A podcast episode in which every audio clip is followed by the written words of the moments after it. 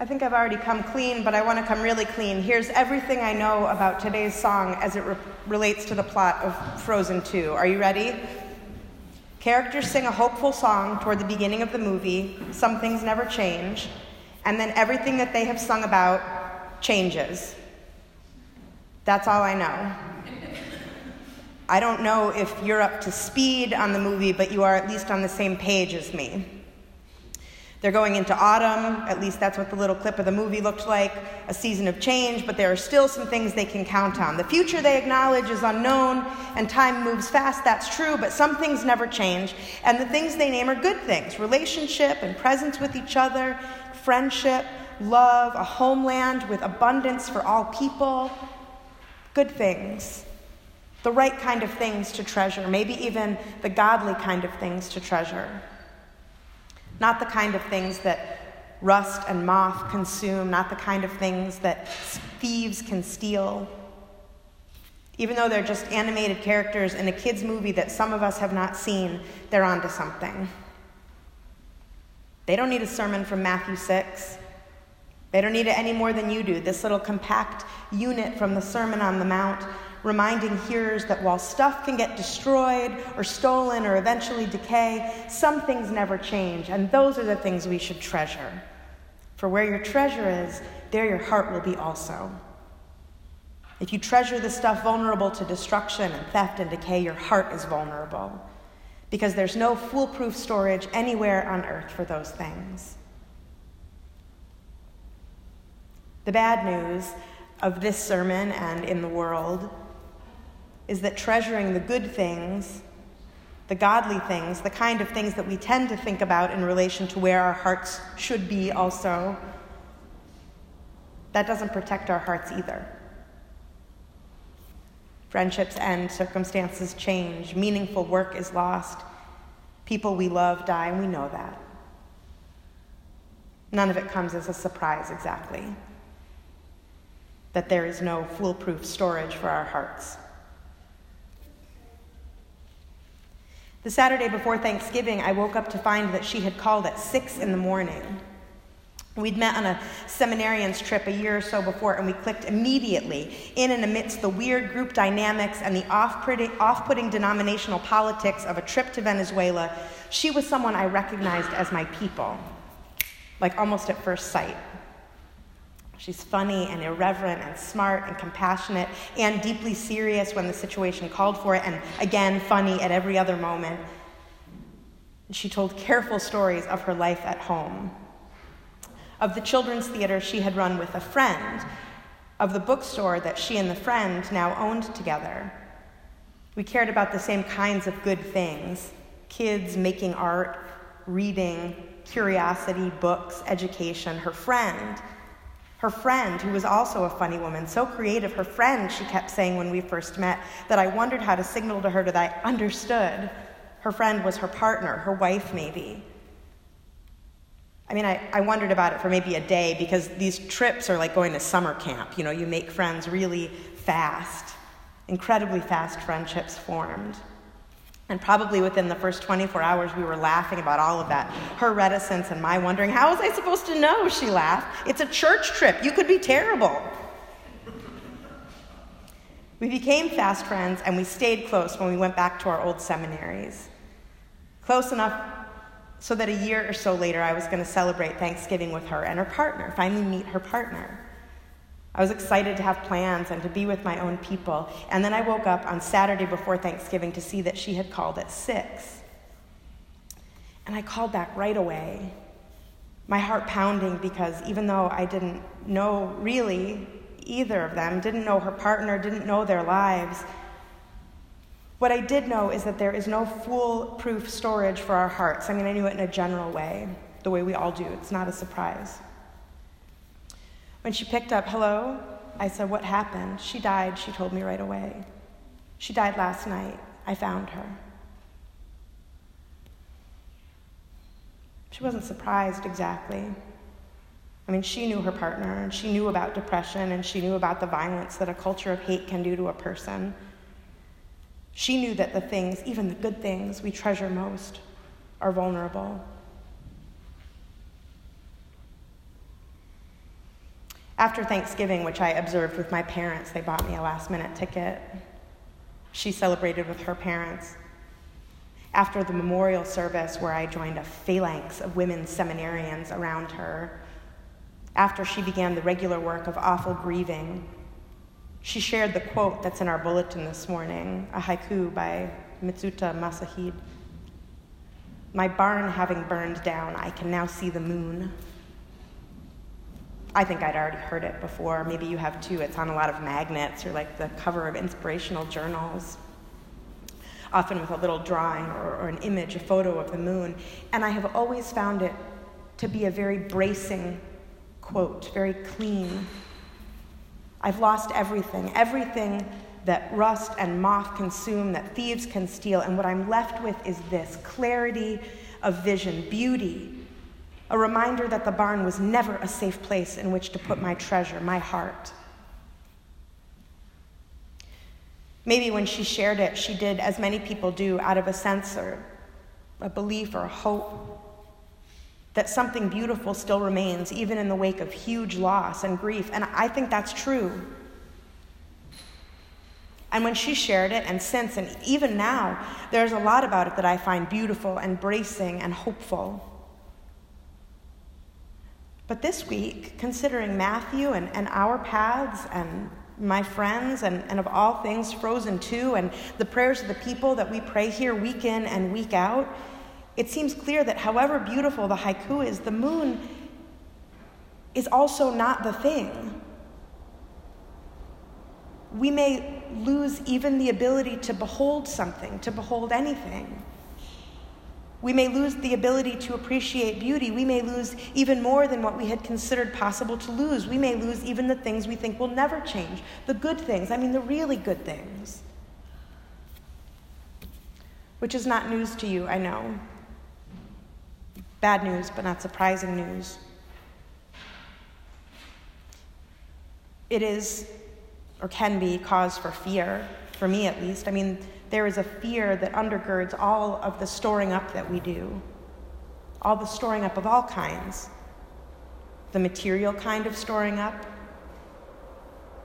even those of us who would never be accused of excess or conspicuous consumption, gathering up what we need, not for extra, but you know, just for comfort, just regular living. Or the intellectual kind of storing up, protecting ourselves against arguments and dogma that can be vile and dangerous to us and the world. The, the physical kind of storing up, plugging away at the gym or our nutrition, working not obsessively, you know, but but wisely for our well being, keeping ourselves well for our own good and for the good of those we love, for the good of the world, good stuff. Not all of it the kind of not at all the kind of stuff that can be destroyed or can decay, and yet it is vulnerable. There is or can be a fear that undergirds an even deeper kind of storing up. The storing up we do against insecurity, uncertainty, questions about whether I'm enough, whether I'm actually lovable, if I gather enough people, if I do enough good, if I'm polite to wait staff and toll booth attendants. It'll be enough to demonstrate that I am good that I am God's good stuff, that I am treasured by God. All of that, warding off fear, is also vulnerable. Even treasure of the kind that we know God loves justice, mercy, reconciliation, restoration, grace even that treasure feels vulnerable these days, maybe more than ever. That kind of treasure is vulnerable to forces of evil, forces of policy and legislation that we fear often rightly could do harm to us or those we love or the world. That kind of treasure, justice, mercy, reconciliation, that kind of treasure is vulnerable to despair. How long can we hold out hope? How long? I am vulnerable to fear. I fear the picture painted in the poem by a poet who has himself a diagnosis. I fear the picture of a world grown small, shrunk to the size of a hospital room. Some of you have way more experience with that than I do. The narrator, who has a heightened sense for the world's beauty, now I can see the moon. The narrator has lost so much his health, his autonomy. He remembers wine and football and constellations and Iceland. I've, over the years, imagined the northern lights into that poem. He has lost all of that, and speech, and touch, and the desire to eat. I fear it. It's not a surprise. I know it's possible. We've seen it happen.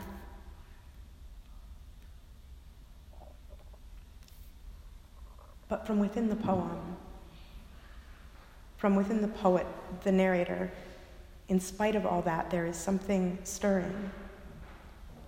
Something that comes through him, that comes out of him from God knows where, from God.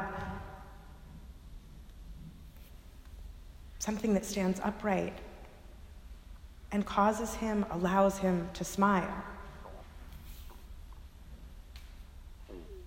It's a Job poem a poem about everything lost and the bedrock that remains.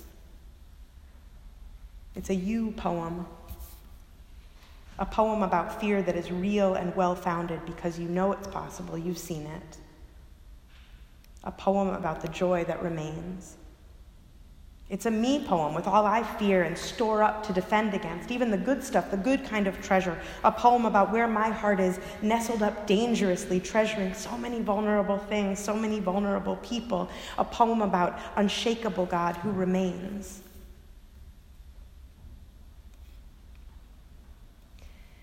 There have been from the beginning so many things that people thought would never change. They had no reason to think they would change. The garden, abundant and lush, their homeland, a place God prepared for them, flowing with milk and honey. The temple, with its huge stones ordained by God that survived so much that had been rebuilt as if to show it was to last the movement and teaching begun by Jesus, the Christ, the church, as it waited for his return, with people sharing all they had in common and no one among them needing anything, driven from the garden, exiled from home, the temple destroyed, Jesus dead, the church infighting and then allied with power and government and corruption. Some things may never change, but which things are they again? There have been other things that people thought would never change. Circumstances so dire that change was inconceivable. Systems that oppressed some so thoroughly and benefit, benefited others so deeply that change seemed impossible. Slavery in the Bible, slavery in the US. Circumstances, circumstances in which storing up hope was to tempt despair. How long can we hold out? But as it turns out, there is something in the world, in each of us, that can stir and then tunnel up. Tunnel through grief and pain and loss, injustice, outrage, slavery, oppression, addiction, something that tunnels up and gazes out, a sign of what does not change, what actually does not change, the bedrock of God and God's love, which is contingent on exactly nothing.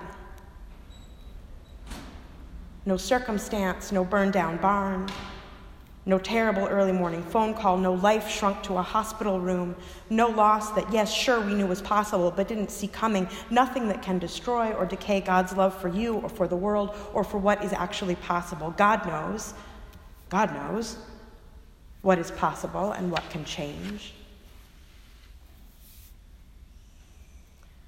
To treasure even what will change, even the best, most godly treasure is not safe. It's not certain, but, but to love as deeply as we can is to, to wade in from deep water and feel suddenly that there is ground under our feet, or to stick to our movie, to run through the woods, tree after tree, each looking the same, and to see that there is a path after all. It is a path that proceeds from God that leads to God, a path that is actually full of fellow travelers, some of whom some of whom look exactly like the people in this room. Like you.